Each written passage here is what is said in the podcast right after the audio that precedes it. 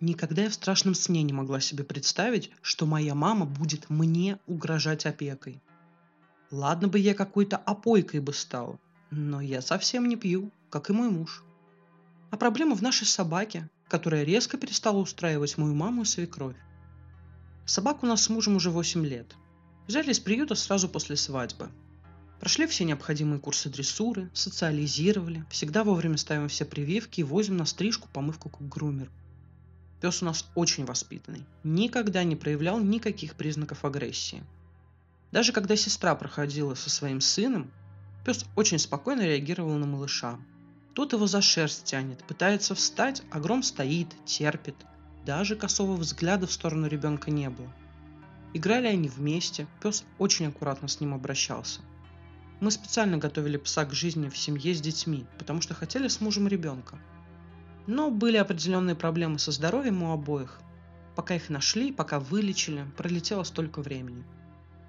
Когда тест наконец-то показал заветные две полоски, в семье был настоящий праздник. Нас поздравляли, радовались за нас. Обе мамы очень переживали, как я отхожу беременность. Где-то с четвертого месяца начались разговоры о том, что ребенку и собаке в одном доме не место. Собаки шумные, да еще шерсть везде будет, антисанитария. А если гавкнет, напугает маленького? Заводила свою шарманку моя мама. Да, вы бы ее пристроили куда-то, пока есть время, вторила ей свекровь.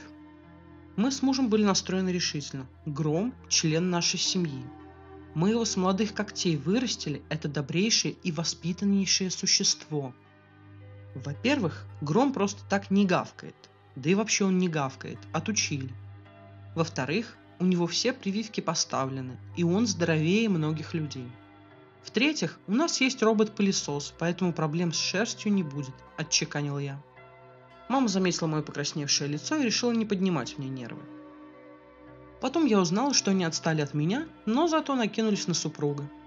Ему объясняли, что я на эмоциях, у меня гормоны, а потом только спасибо ему скажу, если он от собаки избавится.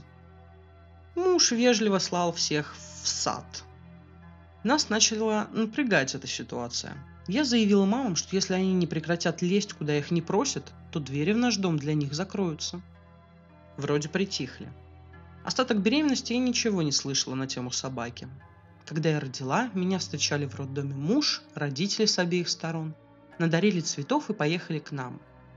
Там я недовольные взгляды мамы свекрови ловила, когда обнималась с громом – Конечно, я по нему соскучилась. Последний месяц до родов я лежала в больнице на сохранении. Но в тот день мне никто ничего не сказал. Зато начали выговаривать, когда по очереди стали приходить помогать. У сына появился диатез, сразу вердикт, что это от собаки. А это я цитрусовых поела, а оказалось, что нельзя. Везде мамам начали мерещиться комья шерсти, Громов вечно мешался, хотя он никогда не навязывался.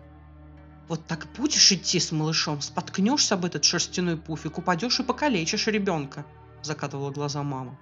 Никогда не падала, не калечилась, а тут начну.